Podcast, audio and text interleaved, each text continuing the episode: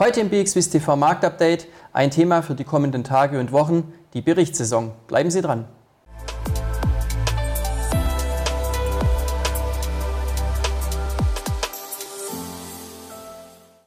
Herzlich willkommen, liebe Anleger, zum BXWIST TV Marktupdate.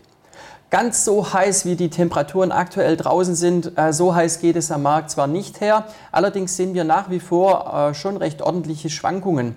Äh, wir haben nach wie vor die Angst vor Inflation und Rezession, die am Markt präsent sind.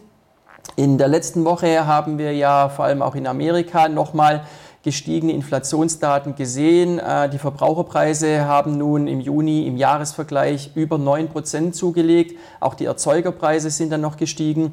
Andererseits gab es aber auch ja, gute Konjunkturdaten. Äh, beispielsweise sind die Einzelhandelsumsätze überraschend stark gestiegen.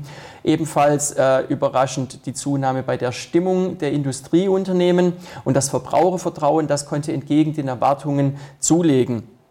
Ähm, insofern äh, bleiben die Marktteilnehmer aber dennoch bei ihrer Einschätzung, dass jetzt die US-Notenbank nach wie vor Gas geben wird bei den Zinsschritten, äh, aber dann vielleicht doch wiederum nicht mehr so stark, wie man das zuletzt befürchtet hatte. Äh, die Meinungen gehen aktuell wieder eher in Richtung einer 0,75-prozentigen Anhebung.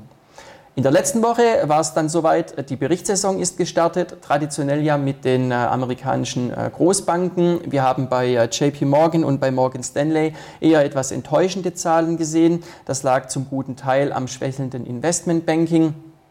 Dann gab es aber auch die Citigroup, die den Markt positiv überrascht hat und am Freitag zweistellig zulegen konnte. Und äh, jetzt am Montag äh, hat äh, Goldman Sachs ebenfalls äh, den Markt äh, ja positiv gestimmt und konnte noch zum Handelsschluss ein kleines Plus äh, verteidigen. Den Marktteilnehmern zufolge ist das Quartal bei den Großbanken unterm Strich dann doch auch ganz ordentlich gelaufen.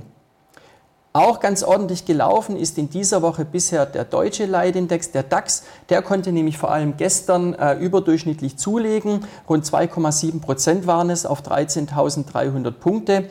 Der Grund waren Berichte, wonach jetzt eben morgen dann die gewartete Gaspipeline Nord Stream 1 wieder in Betrieb gehen soll.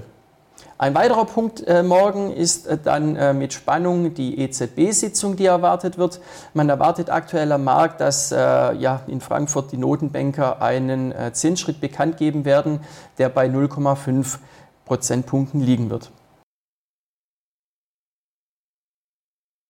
Diese Woche wird es auch bei uns hier in der Schweiz spannend, was die Berichtssaison angeht. Rund ein Drittel der Schweizer Blue Chips, also sprich die erste Börsenreihe, die werden Zahlen melden. Wobei wir haben hier jetzt schon gestern äh, Novartis und SGS äh, mit äh, Quartals- oder Halbjahresberichten gesehen. Äh, während der Aktienkurs von Novartis zulegen konnte, ähm, da das Unternehmen äh, ja in solide Zahlen vorgelegt hat und den eigenen Ausblick bestätigt hat. Da ging es beim SGS in die andere Richtung. Äh, der Wert war Schlusslicht. Grund dafür war die Gewinn- und Margenentwicklung. Und äh, das Unternehmen wird ab September auch nicht mehr Mitglied in der ersten Börsenreihe sein, sondern es wird durch Sonova ersetzt werden. Morgen dann heißt es Bühne frei für ABB, Givaudan und Roche. Ähm, bei ABB ist es so, dass man im Jahresvergleich nun mit ähnlichen Umsätzen rechnet von rund 7,4 Milliarden Dollar und einem geringeren Reingewinn, der bei gut 450 Millionen Dollar liegen sollte für das zweite Quartal.